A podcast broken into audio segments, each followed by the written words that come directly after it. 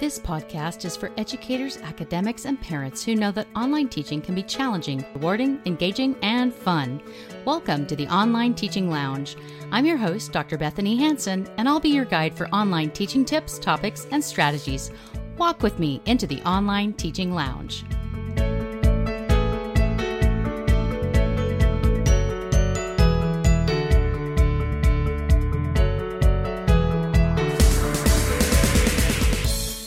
Welcome to the podcast today. We're going to talk about virtual office hours. Virtual office hours are basically the same as live office hours. Office hours come from the university setting the concept that a professor would make themselves available to a student at a designated time and in a certain location so that when a student needs help, has a question about a grade, or otherwise wants to follow up on class materials, they can meet with that professor and be guaranteed that they can at least find them and have a few minutes of their time. Now, the more students have moved online over time, the less in reality students have attended office hours in live settings. You might be aware that a virtual office hour is a requirement of some schools. While some schools offer virtual office hours or ask their professors to do so, students are often not taking advantage of this opportunity. So you might find that if you offer an office hour, it might be a very lonely space where you're sitting alone looking at an online meeting room and no one ever comes. There are some great ways to get students to engage with you during office hours if you would like them to. And there are also some good platforms that you can try. If you're not a university or college teacher, if you're teaching secondary school or elementary school or primary school, there are still good reasons to have office hours for younger folks. In fact, I would say that for these younger grades, virtual office hours are especially great if your school happens to be online because the younger students need that connection with humans. And when you're running the class, there's not always that opportunity to just casually engage or ask questions. And in the case of younger children, if you have younger children trying to learn from you online, many times their parents will attend an office hour with them, and they might be the primary people asking the questions. I know that's the experience of many elementary educators that I know in my town. Right now, some of them are teaching online. They have not gone back to school live yet. And that's kind of an experience that's new to them to have the parent and the student show up together just to ask simple questions like how to access certain digital tools. So, one of the great ways to provide office hours is through a platform that allows you to do video conferencing.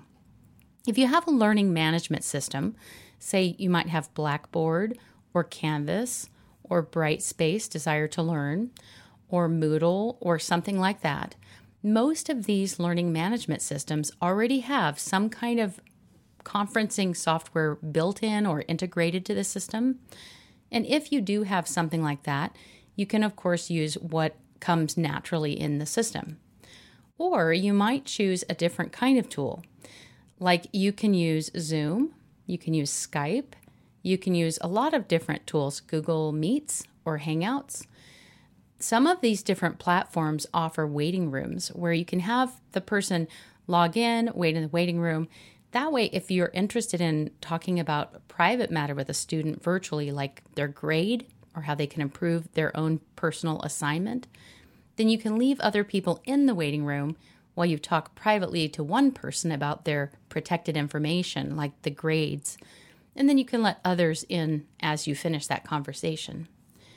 So, there are some tips that I'd like to share that have to do with planning for office hours, how to present yourself well for office hours, and also, as I said, encouraging students to come.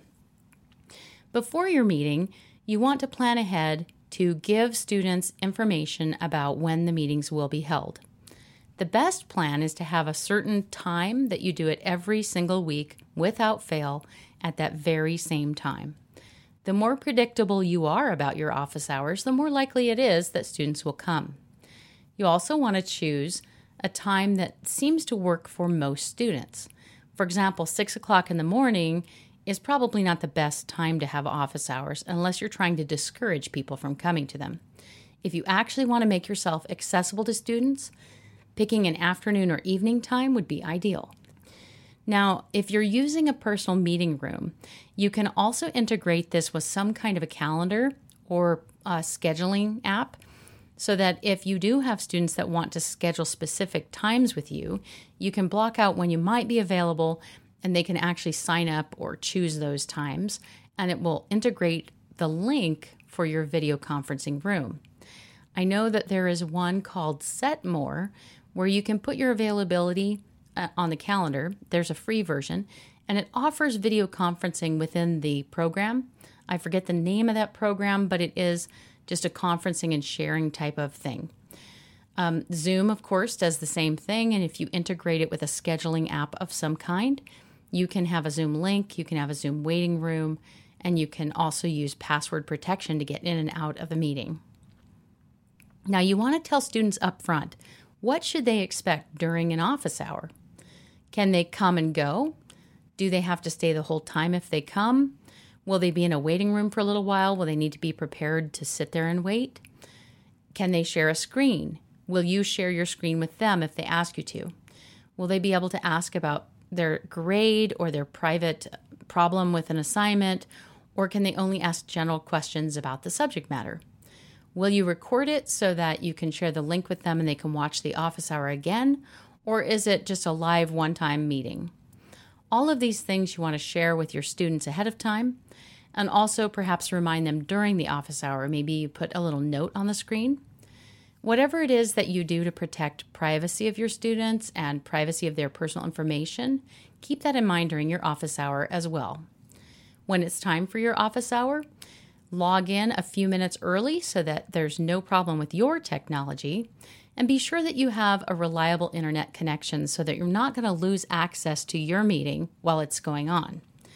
Once it begins, you can sit there for the 10 or 15 minutes at the beginning of the meeting, and you might let your students know ahead of time that if no one shows up for the office hour about 15 minutes in, you might turn it off. So plan ahead about how long you're willing to wait while students come and go and when you'll be shutting down the meeting. Now, if you need anything else during the meeting, you might want to have another screen ready. If you do decide to screen share, be very careful to select only the one program that you're going to screen share so you don't show every private thing on your computer screen all at once. And then minimize anything you're not using that you don't want people to see during a screen share. While you're in the office hour, think about the background behind you, especially if you're going to be on video. You want a background that is plain or maybe looks like an office setting if you use Zoom, which I've mentioned several times on this podcast today, you can actually cha- choose a virtual background. So you can choose a background that looks like the Starship Enterprise, or it can look like Northern Lights. It can look like the Sahara Desert if you want it to, or it could look like a university office. So choose something that is going not to be too distracting, but have good lighting on you and also have the background in, in some kind of concise, nice, clean looking setting.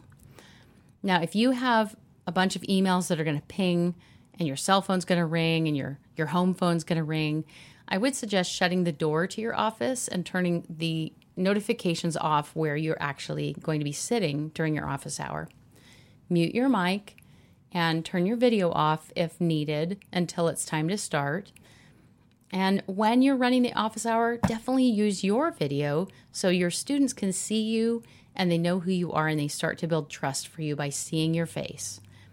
Now, after the office hour is over, you might send a note to everyone in the class recapping the office hour that you met, that you would love to see more of them next time. You might ask them if it was useful, and you can also ask what they would like to use the office hour for in the future. There are a lot of different ways I've seen faculty use online office hours. One in particular I know presented a little bonus lesson about English. She was a writing teacher, and she would always bring something to share during the office hour, and she would record it and then send it out afterwards. After doing this a couple of times, students started to attend in mass. They wanted to see her, they wanted to experience that teacher live, and much of our online learning is done asynchronously, which means you're not there with the teacher at the same moment. It's more like you go in the class, there's no live person there, you're reading, you're posting, and you're getting out. So, having the option of seeing the teacher for this live office hour was a pretty big bonus. Now, if you want to uh, think about ways to get your students to come to these office hours, as I mentioned, you might record something you did and share it afterwards. You might give them a reminder in your weekly announcement and then also send out another note about an hour ahead of time. And then maybe right when the office hour is starting, another message to all in the class saying, It's happening, it's happening right now, and you can get in through this link. You can also highlight different things that go on during the office hour throughout the course, talk about the office hour. So, if you're interested in getting students involved, you want to see them face to face and make connections with them, these are some great ways to go. If you're thinking about video conferencing and you're not really sure you want to go with Zoom, there are other services you might think about. I mentioned Google Hangouts, their Google Meets is also another one.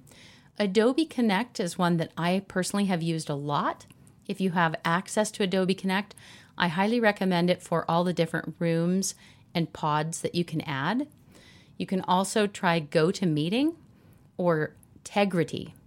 Tegrity is not one that I have used, but others have mentioned and I'm familiar with. You'll want to make sure that your laptop has a good camera, a good sound system. I personally use a headset mic that looks quite large on my head and has a little boom mic sticking out. I don't care how it looks, it sounds amazing. So it's a great tool, and you want to make sure you have good sound so that if you're speaking during your office hour, you can be heard. You also want the option if you're going to use like a whiteboard or a shared space during your office hour, you want it to be naturally integrated into the, the space. So, for example, if you're using Google Meets, you can use a whiteboard feature, but you have to go into the Google Tools to find it and to create a space there and then integrate it in. And you also have to give a link to the participants. If you're using Zoom, you could just bring up a Microsoft Word document and screen share it and type right on it during the during the time. So think about whether you need to screen share and what kind of tools you might use. And then lastly, don't give up. When you don't see students right away, don't give up and cancel all your office hours continue to show up. I've looked in course logs of hundreds of faculty because I observe them and I manage them at my university. So that's my job, teaching excellence for online faculty. And I'm always looking at those logs to see did they hold an office hour and who came and when. And sometimes I'll see that a certain instructor has a lot of students coming to their office hour pretty regularly. In other cases, I'll find maybe they have an office hour every single week, but they've only had students come to it three times in the whole last year. I think it has a lot to do with how much you're communicating that out, how much you're going to help them or share with them during the office hour, and the ways in which you follow up. So think about your approach and enjoy the process. Seeing your students face to face when you work online all the time and never really see them can at first be kind of scary but it's a great thing to try and a wonderful way to get even more human contact, even though it's virtual, to bring joy to your life and really enrich your students' experience. This is Dr. Bethany Hanson, your host for the Online Teaching Lounge podcast. As you try out these ideas, visit my blog and share your results. How did they work? What would you add? Any suggestions, comments, or questions? Best wishes this week in the grand online teaching adventure.